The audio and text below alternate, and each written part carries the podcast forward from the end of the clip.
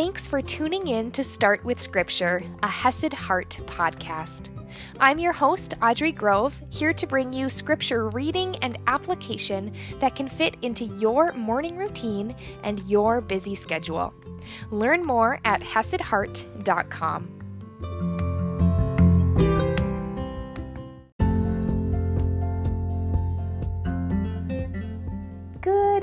friends, and happy Monday. I hope you had a lovely weekend. Here in the UP, spring seems to be on its way. It's been warm and sunny and beautiful, which is so encouraging. I don't know about you, but when it's gloomy and dark outside, I find that really has an impact on my mood and my energy.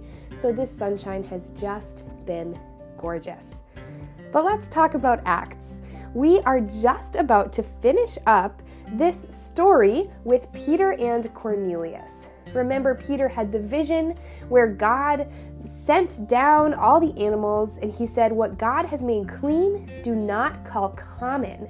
And Peter then knew that this applied to people. So Peter went and visited Cornelius, a Gentile, likely a Roman, and he went into his house, which was taboo. It was seen as against the status quo, it was viewed as unlawful. And yet, Peter said, God has shown me that I should not call any person common or unclean. And we just left off with Cornelius saying, Now therefore, we all are here in the presence of God. Cornelius invited family members, maybe friends, to hear all that you have been commanded by the Lord. And that is where we are today. So let's jump into Acts chapter 10, verse 34, and I am reading from the ESV. So Peter opened his mouth and said, Truly I understand that God shows no partiality, but in every nation, anyone who fears him and does what is right is acceptable to him. What a change! What a different viewpoint. Previously, it was viewed as unlawful just to associate with someone from a different nation. Like we talked about last week, there were laws encouraging Israel not to intermarry with other nations. And we saw that one of the motives seemed to be God's protection of his people. But they thought it was unlawful to associate with people from a different nation at all. And now Peter says he understands that God shows no partiality.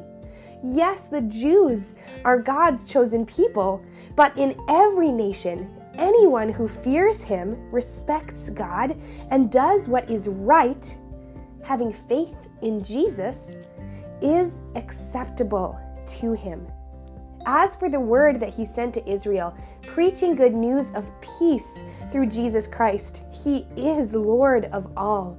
You yourselves know what happened throughout all Judea, beginning from Galilee after the baptism that John proclaimed how God anointed Jesus of Nazareth with the Holy Spirit and with power. He went about doing good and healing all who were oppressed by the devil, for God was with him. And we are witnesses of all that he did, both in the country of the Jews and in Jerusalem. They put him to death by hanging him on a tree, but God raised him on the third day and made him to appear, not to all the people but to us who had been chosen by God as witnesses, who ate and drank with him after he rose from the dead. And he commanded us to preach to the people and to testify that he is the one appointed by God to be judge of the living and the dead. To him, all the prophets bear witness that everyone who believes in him receives forgiveness of sins through his name. So, what does Peter do? After saying, I see, I now get it. God shows no partiality. Maybe he's understanding what Jesus said before he ascended back up into heaven. When we look back, it said, You will receive power when the Holy Spirit has come upon you in Acts 1 8, and you will be my witnesses in Jerusalem and in Judea and in Samaria and to the ends of the earth. Maybe Peter is connecting the dots And he goes and he shares the things that he witnessed Jesus' life, his death, his resurrection, and then to preach to the people and to testify that he is the one appointed by God to be judge of the living and the dead. To him, all the prophets bear witness. Everything in the Old Testament is pointing to Jesus, that everyone who believes in him receives forgiveness of sins through his name. Everyone. Here is that no partiality. In every nation, anyone who fears him and does what is right, who believes in him, receives forgiveness of sins through his name. While Peter was still saying these things, the Holy Spirit fell on all who heard the word.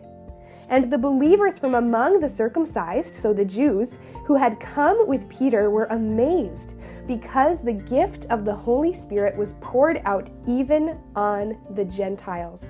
For they were hearing them speaking in tongues and extolling God.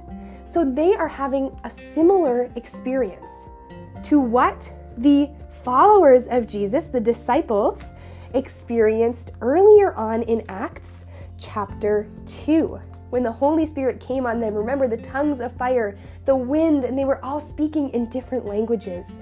And now the Holy Spirit presents himself visibly to these Gentiles.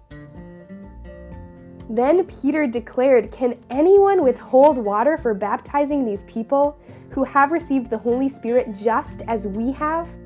And he commanded them to be baptized in the name of Jesus Christ. Then they asked him to remain for some days. So, what a switch! Going from entering their house, even though it is against the status quo, even though it was seen as unlawful to be associating with this Gentile and these Romans who were in his family. And now he has shared the gospel, shared the truth of forgiveness of sins for everyone, and the Holy Spirit visibly falls on these people. And that is all the sign that they need that these Gentiles are now members of the family of God. That God's promise extends to them. The Holy Spirit, baptism, salvation extends to the Gentiles, and they are welcomed in to God's family.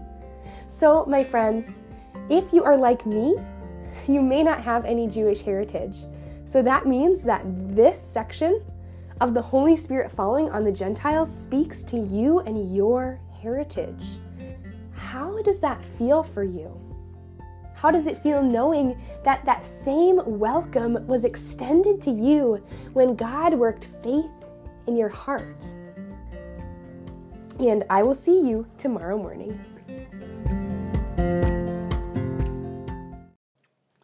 I just wanted to invite you to a very interesting free workshop that I'm hosting in April. You may not know, but I am a Christian yoga teacher, and many people, myself included when I first started, wondered how yoga and a biblical Christian faith could work together.